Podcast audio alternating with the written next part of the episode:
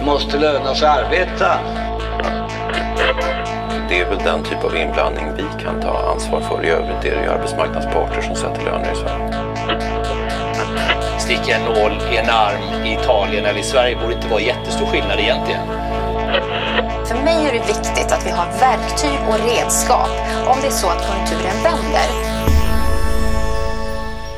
Welcome to Arbete och fritid, a podcast by Arbetsvärlden. This edition is recorded on Thursday, January the 21st. Today's podcast will be about the new US President, Joe Biden, who was sworn in yesterday, or Union Joe, as he's sometimes called. What will his administration mean for the American labor market and relations between employers and employees? We'll also, of course, get a report from En Jobbig Värld, our special news desk for extraordinary events. My name is Mikael Feldbaum. I'm the editor in chief of Arbetsvärlden. And with us from perhaps a kitchen in Mälarhöjden is Samuel Engblom, head of policy development at TCO. Thank you. And our guest today, and the reason why we speak English in this edition is Mitchell Downey, assistant professor at Stockholm University, specializing in political economy and labor economics. Welcome to the podcast. Thank you so much for having me. Are you in your office or are you at home as well? Uh, it's it's a good question. I am in my office. I walk to work, so I feel like it's kind of low risk, and I have my own office, so I kind of shut myself up in here and have better computers. Cool. Welcome to the podcast. And maybe you want to start by telling us a little bit about you, your areas of interest, and perhaps why you left San Diego for Stockholm. I love Stockholm very much. You do not want to get me started on comparing Stockholm and San Diego. Stockholm is uh, is a much better fit for me. I couldn't be happier here. So my name is Mitch Downey. I have a, a, PhD in economics, as you said, from University of California, San Diego a few years ago. I've been at uh, Stockholm University for almost three years now. And half of my research is about political economics. And the interest is really the ways in which kind of hostile, divisive politics kind of undermines basic government performance. So, you know, I think labor unions are a really good example of this, where there's just basic stuff that we would like the government to do. And there are some entities within the United States who want to yell and scream about labor unions and talk about how they're the worst thing on earth. And how does that level of hostility kind of affect government's ability to kind of perform basic policy tasks. Um, and the other area of interest, which uh, is also closely related to labor unions, is kind of on big kind of long run changes, primarily in the US economy, but kind of all economies about globalization, about uh, technology and automation, about workers' bargaining power, about deunionization within the United States, uh, and trying to understand what kind of policy responses we could have to kind of improve wages and standards of living, primarily of kind of the, the lower half of the income distribution. Nice. You're the perfect researcher for this podcast, obviously. Oh, thank you. So, uh, do you want to start by talking a little bit about who Joe Biden is? Why is he called Union Joe, for example, and what's his record on these issues? Yeah, so Joe Biden is an older man now, but at the time he was elected to the Senate, he was extremely young. I think he was 35 or something. Uh, and that was in the early 1970s.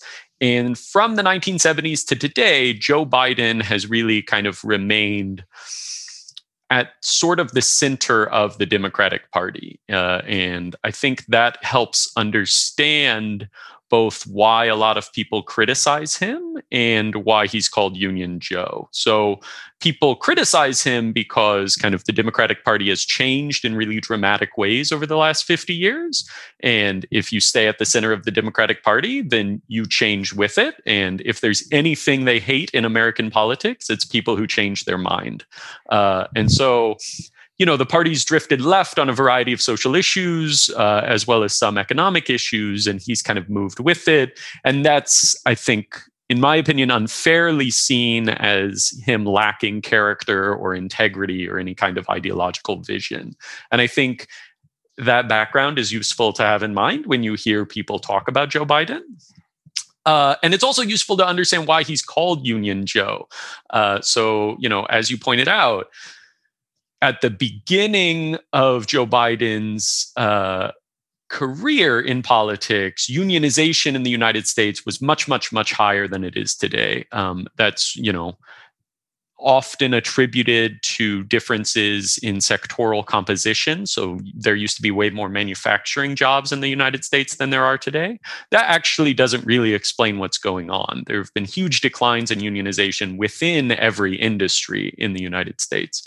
Um, so at the time Joe Biden entered, the unions were really big, they were really prominent, and the unions had been allied with the Democratic Party since uh, FDR's New Deal in the 1930s, which created a huge amount of work in order to kind of uh, government spend the way out of the Great Depression.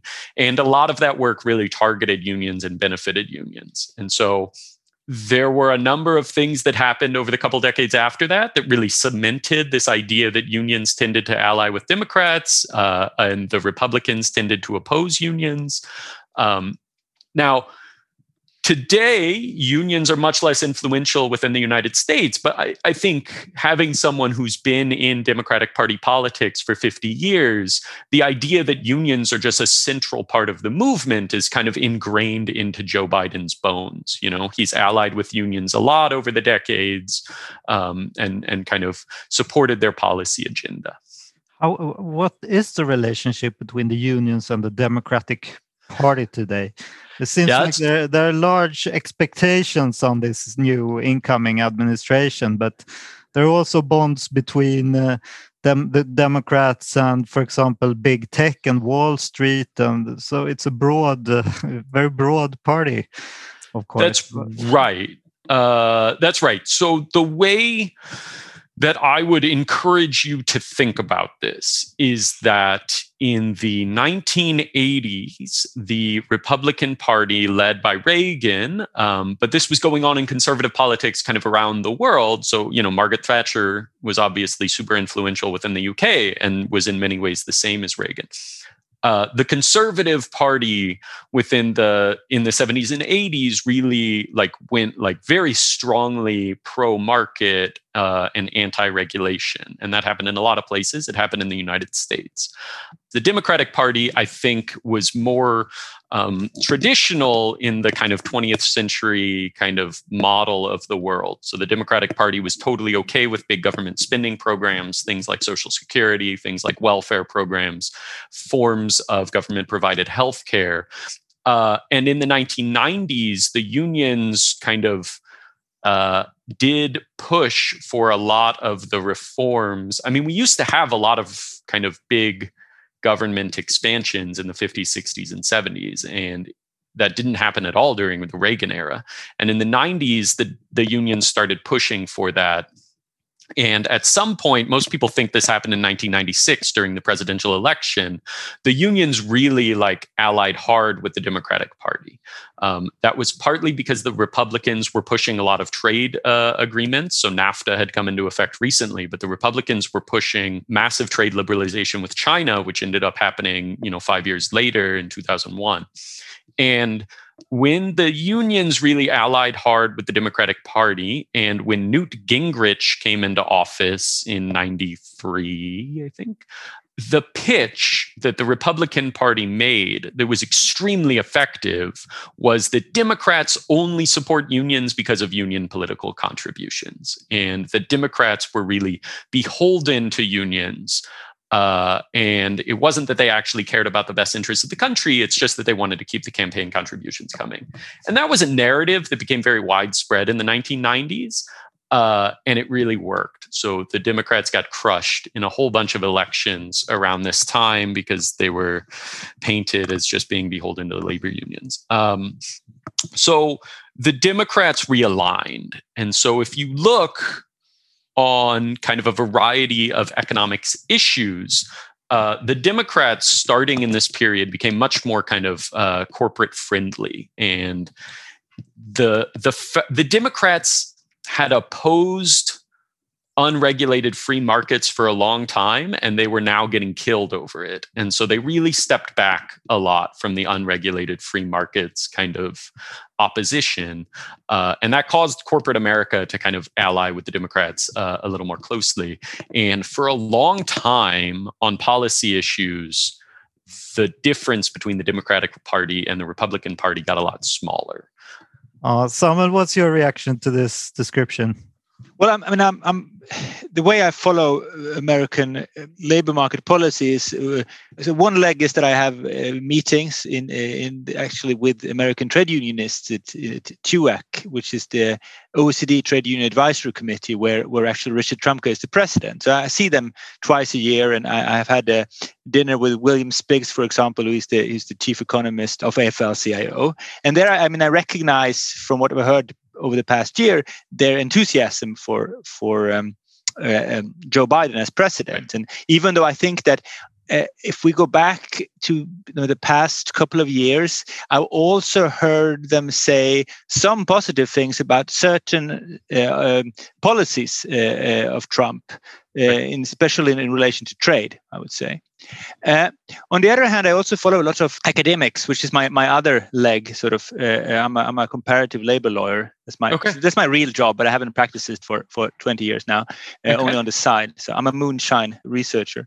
But in there, I hear a bit of a different story. A lot of the people who've been very sort of uh, engaged in the discussions about the platform uh, companies, about the Proposition 22 in, in, in, California, are a bit concerned about the, the links between the Democratic Party and these big tech companies or the, self-proclaimed tech companies such as Uber and Lyft. That, for example, one person who has been has been a, uh, uh, involved with this very expensive campaign to to sort of uh, um, to push a, a, legislative change in California that denies uh, people working for these platform companies certain rights that they otherwise would have. Uh, uh, has now been promoted to a key position in the in the Biden White House. So there are I can see uh, over the past couple of weeks and also in the past 24 hours when all these uh, uh, uh there are all these announcements of, of people getting jobs in the, in the Biden administration. Some concerns about uh, exactly about this about the, the link between the Democratic Party and the circles and the personal circles of, of Biden and, and, and Kamala Harris and the, the self-proclaimed tech companies would this uh, influence uh, more the technical part of big tech or would it influence like labor policies i mean it would related yeah. to big tech as, as, I understand it, I mean, if you could say, of course, you could have a, a, an, an administration that is quite friendly to unions, and will because we have the issues about the difficulties of unionizing, for example, in the in, in the U.S. But of course, at the same time, uh, uh, people are denied their status as employees, right. then of course, uh, uh, sort of increasing the possibility to unionize, for example, or the rights of employees will not affect them. And this, of course, is the very much the business idea of a company like Uber or, or Link and so on. So there you, that can be actually you could you could in a sense you could have it both ways. You could both have a union friendly agenda but on the other side actually make some kinds of work more precarious or, or, or keep them in their precarious status this is a story that we often hear concerning the US right now, right, in labor policies that big tech, Amazon, and so on, they use these consultants uh, for union busting and they uh, right. this hard surveillance of employees. Is this on the Biden agenda? Could this be changing now?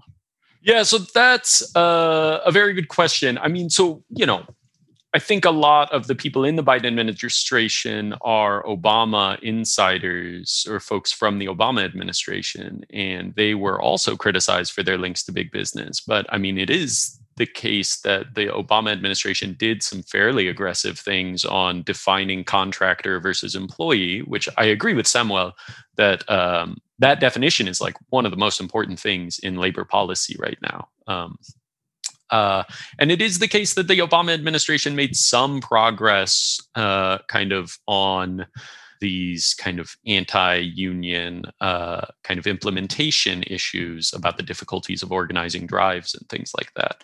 Um, and so I think it's, you know, a useful way to judge Joe Biden's vision in this area is what the Obama administration did. And I think that it is, you know, sometimes people ask, is there really any difference between the Democratic Party and the Republican Party? And there, I think, yeah, there is. Um, I think it's fair to say, I think I understand people who say the Democratic Party has not gone far enough and the Obama administration did not go far enough.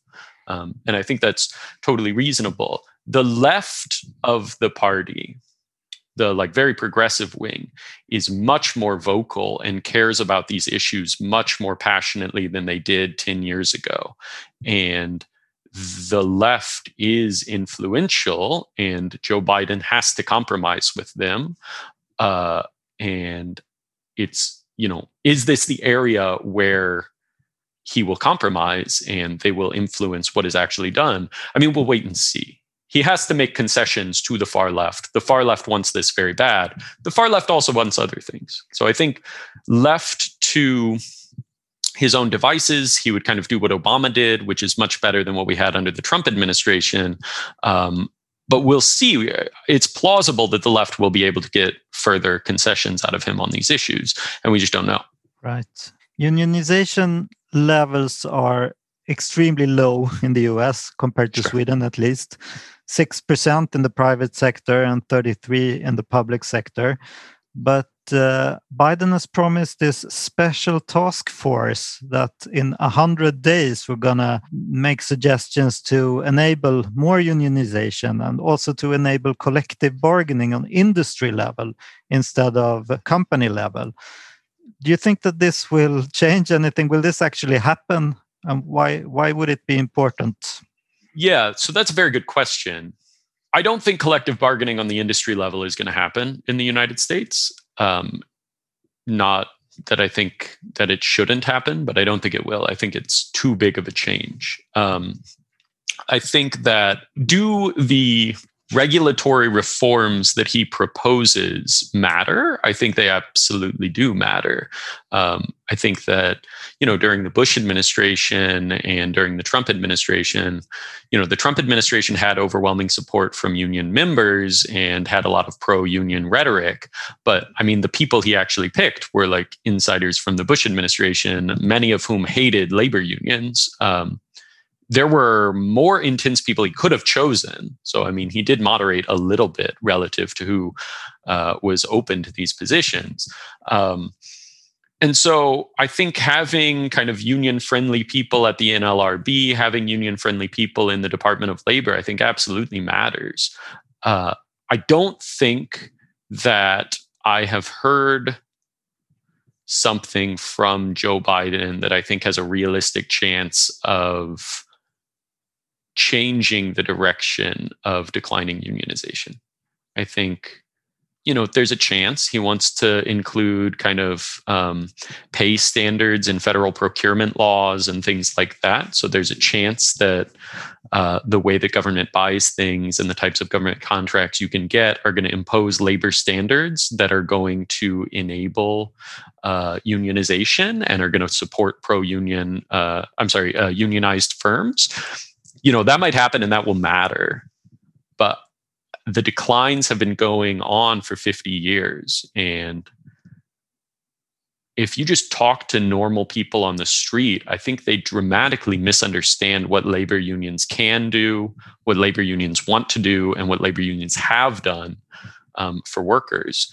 And i think some part of the low levels of unionization in the United States right now that a lot of people don't want to admit is like a lot of workers don't want to unionize because they don't like unions.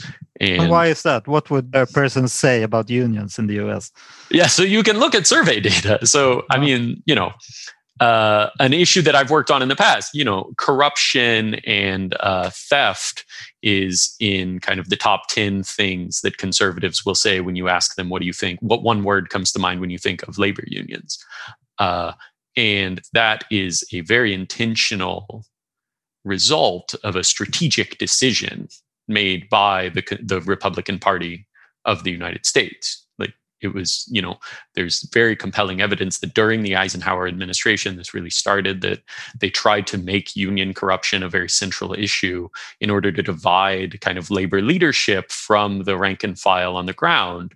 Um, and that strategy has been quite successful since the 1950s. And I think the other thing that comes to mind is I think people recognize that a lot of unionized jobs in manufacturing and in the trades, like union electricians and things, those jobs pay well. They have good benefits. Those are like very comfortable middle class jobs and they're very difficult to get.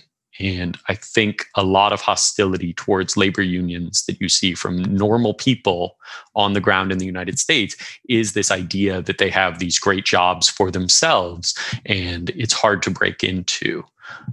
Interesting, Samuel. What, what are your hopes for the Biden administration? And do you recognize this uh, this image that Mitch is painting?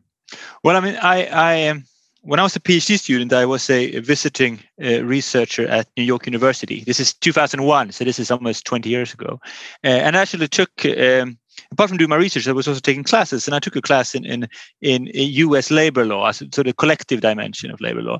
I remember the professor on the first lecture. He said, "So why are so few people mem- members of, of unions, and why is the unionization so so low in the US. And his explanation was because most people are sheep. And then he described the difficulties of, of unionizing, unionizing a, a workplace. Uh, uh, and this is something that, I mean, if from a from a Scandinavian or from a sort of continental European uh, perspective, I think it's a bit difficult to understand that the fact that that you need to that the threshold of forming a union and having that union recognized by the employer is so is so high and that the employer can employ all kinds of tricks to avoid that uh, including scaring people uh, out of, of joining a, a union or, or, or, voting for for a for unionization uh, uh, almost bribing pe- people because of course you can you can make use of all kinds of uh, uh, other sort of devices with with with with pay and other things and then uh, we also have the, the, the the fact that you, you can you can fire people too. it. It takes a while before this the, the threshold to having the protection for your union is so high, uh, and of course that I think that matters on the on the sort of everyday level. Then some of the things that Mitch described is, of course, the, this is you know what really what you I think there is a lesson there for for Swedish unions and for unions in other countries what situation you don't want to end up in. Sure. And I mean, part of that is, of course, uh, if you do if you have a problem with with uh, with corruption or scandals, that is something that your opponents will be able to use uh, against you. And also, if you are perceived as being protectionist, uh, uh, that is something that that people people can uh, come to to to dislike you for. So I think there is a there is a, a lesson there to to be learned. Uh, I must say I'm not I'm not that familiar with uh, sort of the, the, the program of the of the Biden administration in in in the labor market field.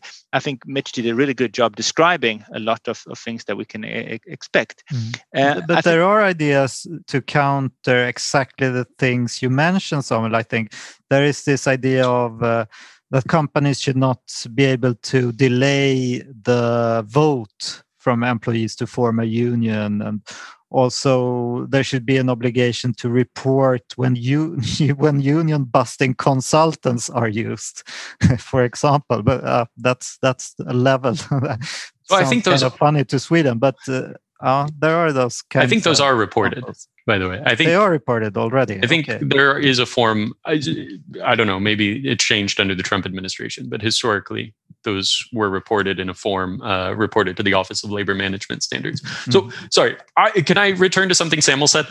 Yeah. I think what Samuel said, I agree with every word of it. I think it was very well put. I think that uh, it's useful to distinguish between three things. So, one thing is uh, policy issues where Joe Biden can kind of unilaterally make good progress. And that is a lot of what Mikhail is talking about. So, things like limiting union busting, things like limiting the possible delays on the certification elections, things like that.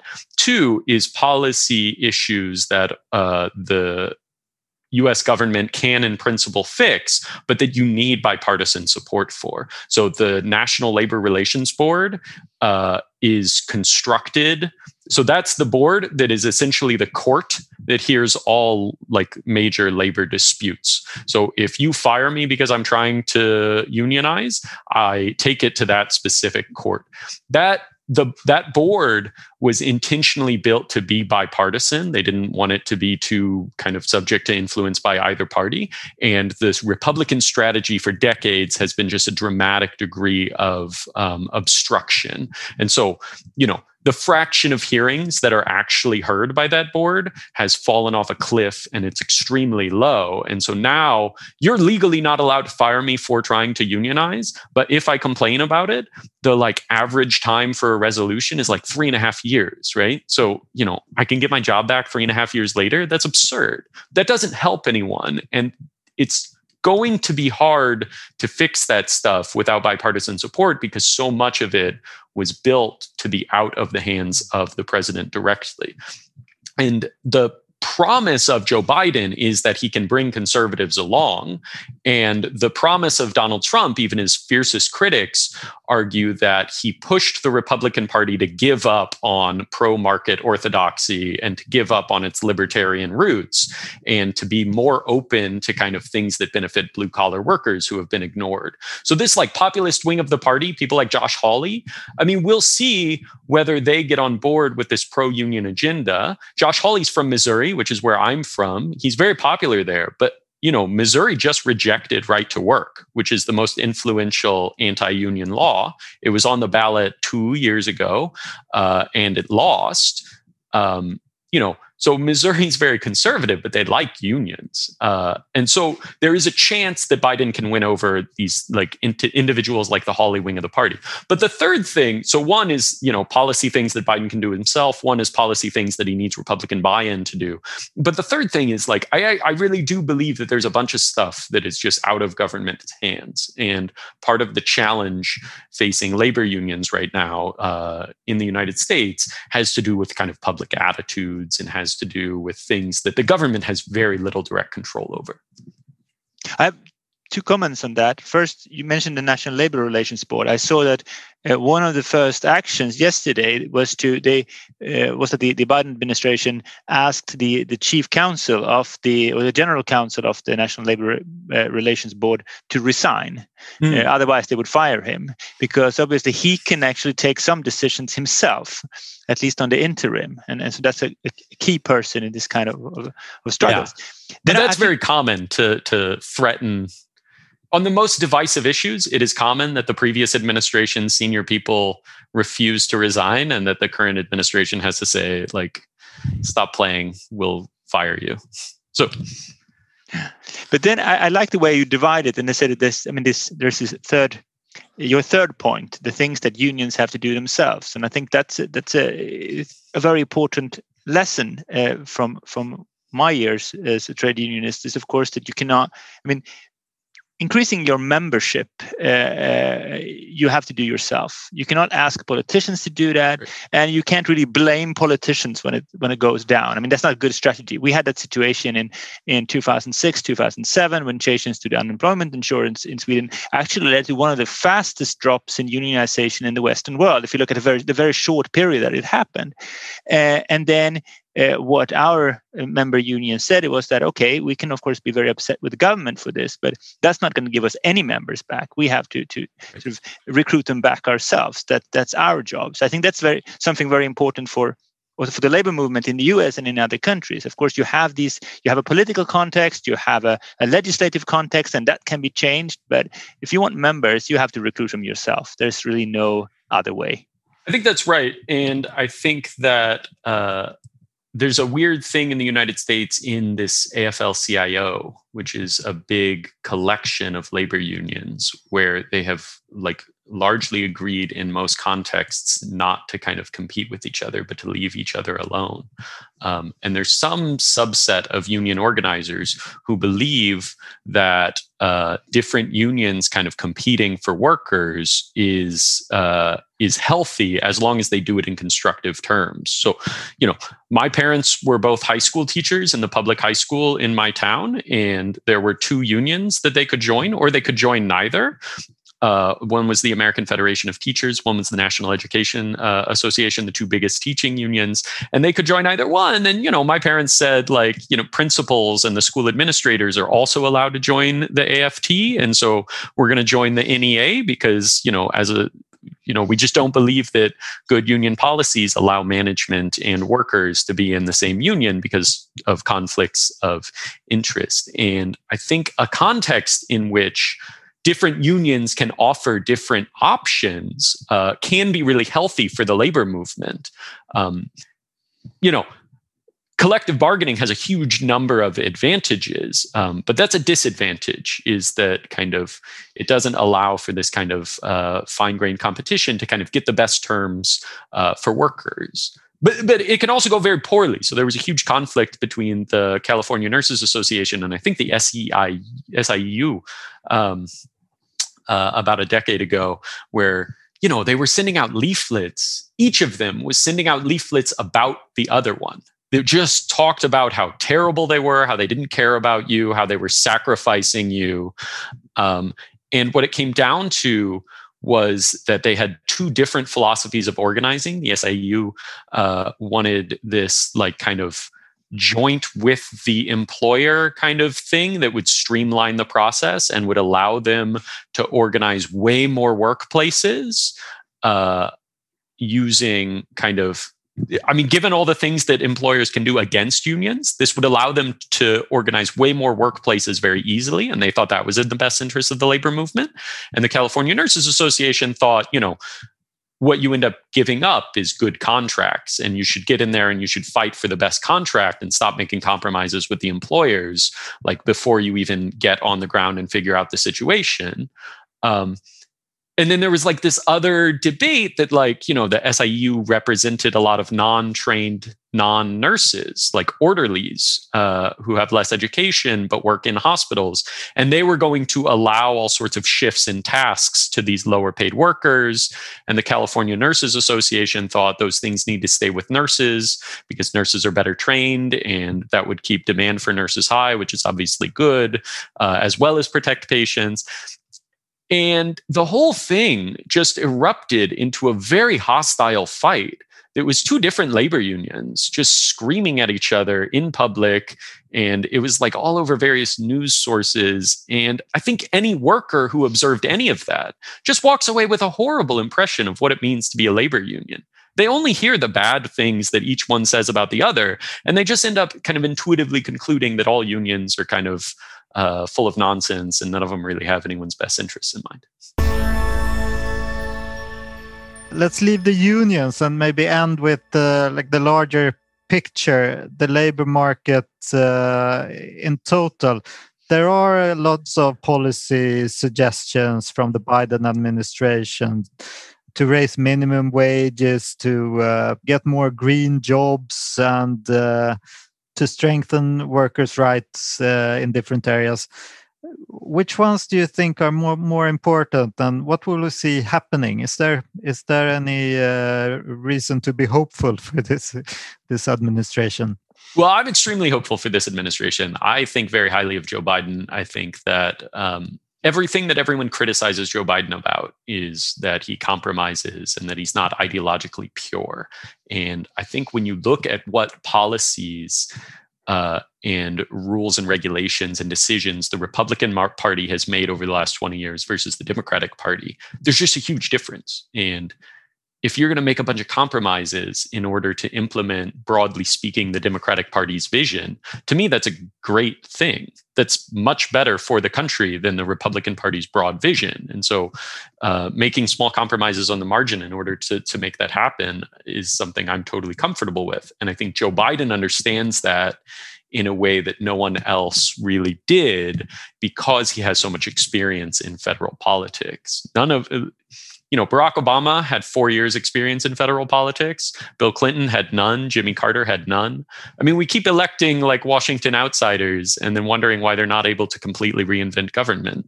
Maybe it's because they don't really totally understand how government works. And Joe Biden really does. So I'm very optimistic about um, Joe Biden.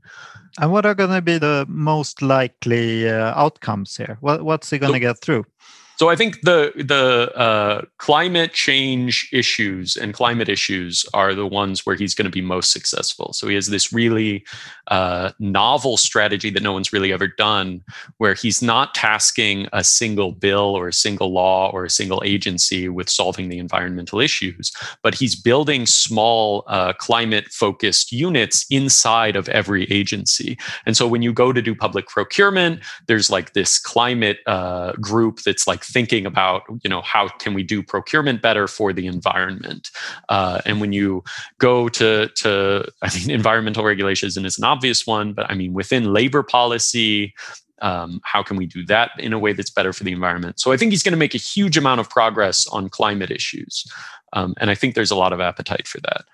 Uh, the minimum wage you know he said he's going to do it uh, minimum wage hikes have been passed with bipartisan support in the past. Um, Florida voted. Florida is very Republican. They voted to increase their minimum wage.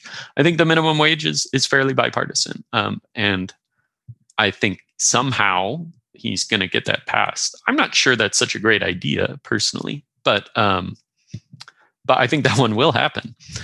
Uh, I think there are a lot of small things like what Samuel was talking about about how difficult it is to unionize and you know what you can do with all these union busting consultants that uh, he's going to make a lot of progress in ways that are going to be really boring and there's not going to be any news articles about it because they're complicated and they're kind of uh, they're in the weeds. And so maybe if there is a uh, US labor focused podcast that is the quality of this one, maybe they'll take up some of the issues. But otherwise, I don't think they'll get a lot of attention, but I think they will matter.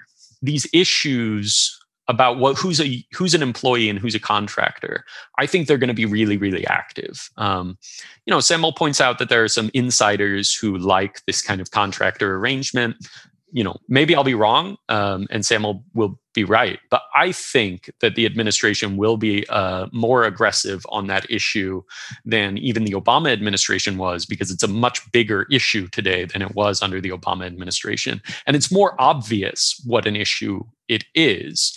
Um, I think it's important to keep in mind that a lot of that is determined by the courts and the administration I expect will be very active in bringing challenges and putting those challenges before the courts and doing their best to argue those with uh, government lawyers. But at the end of the day, most of those decisions are going to be made by judges, and that's a hard hill to push up. Samuel, what, what is your uh, projection for the Biden administration? You know, there has been a discussion over the past two years in Sweden uh, we, the same discussion we have two years uh, in the two-year period before any U.S. election, whether that U.S. election is being over-reported in Swedish media or not. Uh, or not. Uh, I, I, I think I, I believe that U.S. politics are being over-reported in Swedish media if we compare to German politics or French politics or EU politics, which has much more of a di- direct effect on on Sweden. On the other hand, we know for that for sort of other reasons, for cultural reasons, that what happens in the U.S affects uh, uh, the, the, the perception of where the world is going. So if we have a, a Biden administration would start doing things to strengthen unions, which have a message which is more about uh, uh, uh, combating climate change, for example, that has an effect on the political discussion also in a country uh, like Sweden, maybe especially in a, in a country like, like Sweden.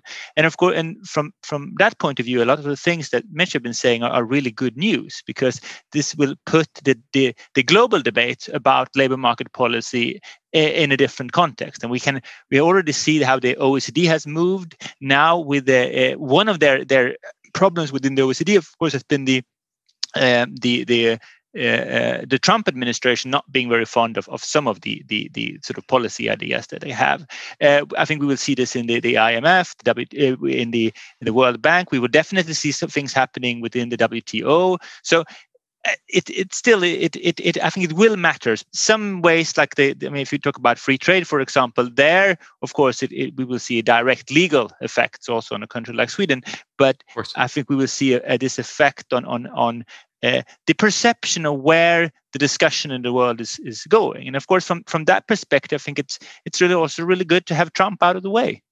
Uh, uh, because that will mean that some of the political movements in other countries that have taken uh, inspiration and, and and sort of some strength from from from Trump and the existence of Trump and, and the success of Trump uh, will cannot go there for, for inspiration any longer, and they, it would not be a, a, such a a good thing to be associated with someone like Trump. But I must say, I'm, I'm really happy that we managed to have this uh, podcast uh, for almost an hour without talking about about Trump because I think I think that's another important message, and I think I think that would be an important thing for the for the Biden administration to really move on from Trump. I mean, I lived in Italy during Berlusconi, the Berlusconi area. Actually, for most of the time I lived in Italy, Berlusconi was not in power, but he was the dominant figure uh, in politics. And of course, this is a risk for the I think for the Democratic Party also. If, if you start if you're pursuing these the impeachment procedure etc. Of, of Trump too much, if if they stay fixed on Trump, they might not give Biden the chance to dominate the political landscape, which I think he he, he needs. So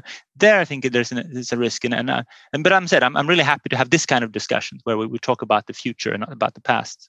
Yeah, I, I, agree with you a thousand percent. And I think the impeachment was a bad idea. I think the Biden administration really is trying to stay focused on going forward. The Biden administration is not looking backwards. They don't talk about holding Trump accountable. Um, they're being pushed into a corner by kind of the further left uh, Democrats. But okay, Samuel, give me your thoughts on one thing, like a concrete example of how the uh, debate and discussion in the United States can push debates and discussion in Sweden the Biden administration is very likely to do some types of uh, family leave uh, policies. So whether that's like national parental leave um, or or something like that, or, or um, direct payments for families with children. They're talking about making the tax the child tax credit fully refundable. Um, they're talking about moving it from the tax system, which means a check once a year, to moving it into kind of the the welfare system, which means a check every month, which is much easier for low income families. The Biden administration is really focused on improving these kinds of family policies. How do you think that would move? a country like Sweden, which has had these policies for a long time, which is obviously way ahead of the United States. Does it matter, or does Sweden just say, yeah, we knew we were right all along? I think it can matter. Uh, and it's even in this situation, I think your examples are really good, where sort of, let's say that Sweden has has a, we have a more advanced position, and then there's a movement in the US in that direction. I think that serves to uh, give legitimacy to that existing Swedish policy and also legitimacy to, to advancing that policy. Uh, there will be a, you know, the story in the New York Times about uh, Sweden having done what Biden is trying to do, and everyone will, be, will share that and be really happy, and it will give a, a additional legitimacy to, to the policy that that we already have in a sense, and maybe all, and also for advancing that policy. Uh, so that's one effect. Another way that the U.S. policy debate affects other countries is, of course, because uh, United States academia in certain disciplines disciplines such as economics is very dominant. and of course, where you know the academic works, but also the op-ed articles of, of, of American economists uh, affect the debate here as well. Right? Interesting. If uh, um, if they write about uh, um, sectoral collective bargaining. As you mentioned, this was something that you think that will not be the case uh, in, in the US, but but sort of sectoral level collective bargaining. If they, if they write that, that would be a good idea. Of course, that it will be an argument for us here when we say, look, uh, we should we should uh, protect our model for collective bargaining, which is very much based on the on the sectoral level. Uh, uh, uh, look at the debate about minimum wages, for example, which you mentioned. There we have sort of a an emer- emerging new consensus that it's not that bad for workers, that it can actually lead to higher employment and so on. Uh, if you read the impact assessment of the European Commission uh, for their minimum wage proposal, they've really taken those arguments and like and run with them, right? So there, when you read that, there is like no negative effects whatsoever of uh, increasing the lowest wages. Of course, as a trade unionist, that that's a message that I can. The fact that the lowest wage, so increasing the lowest wages is not bad for the economy and not bad for jobs. This is something that I really support. Then, of course, I don't want, the, for other reasons, the EU to to uh, legislate about about uh, European minimum wages because that will be a problem with the way that we set wages in Sweden. But really, the research is not about you know the legal. Uh, um, construction of uh, how you set a wage floor, but about you know what happens when you move the wage floor up. So there, I think that the, the U.S. debate has really uh, had a, a, direct impact on the, the, the European debate there, and also in the fact that we now can have this. We wouldn't have that legislative proposal, I think, unless uh, uh there had been this shift in in U.S. economic uh, among U.S. economists.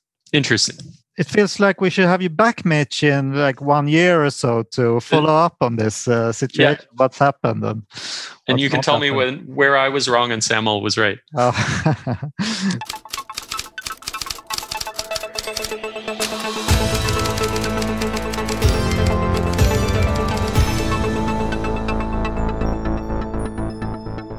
Ski-in, ski-out-gravar anläggs på Skogskyrkogården.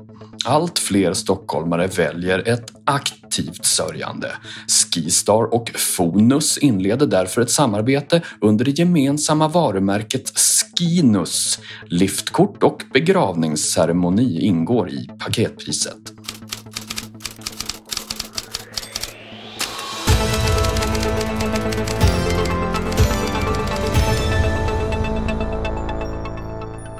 So in translation this would read something like An increasing number of Stockholmers choose to grieve in an active manner. The skiing company Skistar and the undertaker Fonus now initiate a cooperation called Skinus. Lift pass and a burial are now included both in the offer. And this refers, of course, to the real event uh, when kids went sledging together with their parents, I suppose, at the graveyard, Skogskyrkogården in Stockholm which uh, caused a big stir. Okay, so Mitch, uh, what was your reaction? Well, I think it's a little unfair that only the living relatives get to ski. If I were dead, I would also want to ski, and I don't see that as part of the the options. You could lower the price. Um, you know, I would enjoy it. okay well, my my, th- my thoughts when I when I saw the sort of the original story from which this is a, a parody, I think uh, uh, about about people sledding in in a, in a graveyard in Stockholm. Uh, I actually thought about whether I would like to sort of be buried in a ski slope, and and uh, I love skiing, and uh, and really if when i die and i get cre- uh, cremated i think uh, you know spreading my ashes on the best ski slope i ever skied it was really would be a good idea. I think there could be some legal hurdles to that because you're not allowed to spread your ashes wherever you want to uh, especially as this would probably be uh, i haven't decided yet some you know some slope in the Italian Alps, and I, I imagine the legal battle that had to be fought for my ashes to be spread there. So either I would have to start that right now, or I would have to set aside money in my will, if there's any money left, uh, uh, for my uh, children to fight that legal battle in, in you know 30, 40, or 50 years. What did you think of the original news? I mean, would you take your kids or uh, would have taken the, them when they were smaller to go sledging on uh, on that uh, slope at Skogskyrkogården? No, I mean I, I wouldn't. I, I think I would have been felt quite uncomfortable to do it in a in a in a graveyard. Uh, of course, Skogskyrkogården is a very big graveyard, which has large parts which are not really your typical graveyard with with stones and so on. So, but but still, no, I, I think I would have uh, uh, hesitated at the the gates of the graveyard to go in there to go sledding. Yes. But Mitch, what did you think of people taking their kids to uh, sledge in this graveyard? You know, it's I always hesitate to weigh in on uh, Swedish cultural battles because I'm not Swedish. Um, to me, it seems wrong, but you know, culture is a real thing and means different things to different people, and and I I shouldn't it's hard to walk into someone else's country and tell them what their moral values should be. Okay, very diplomatic answer. okay. I did take a strong stance that I think it's totally wrong. Okay, thank you, Mitch, so much for being with us today. Thanks to Samuel as well. And uh, we should also say that Anders Jung edits this podcast, and uh, you can subscribe to it so you don't miss any episodes. And uh, you should also, of course, subscribe to Arbetsvärlden's newsletter and follow us on Twitter, Facebook, and Instagram. And also, please apply for membership in our new Facebook group, Arbetsmarknadsutskottet, uh, where we discuss topical issues concerning the labor market. And maybe you could inspire us about what we should talk about in upcoming podcasts.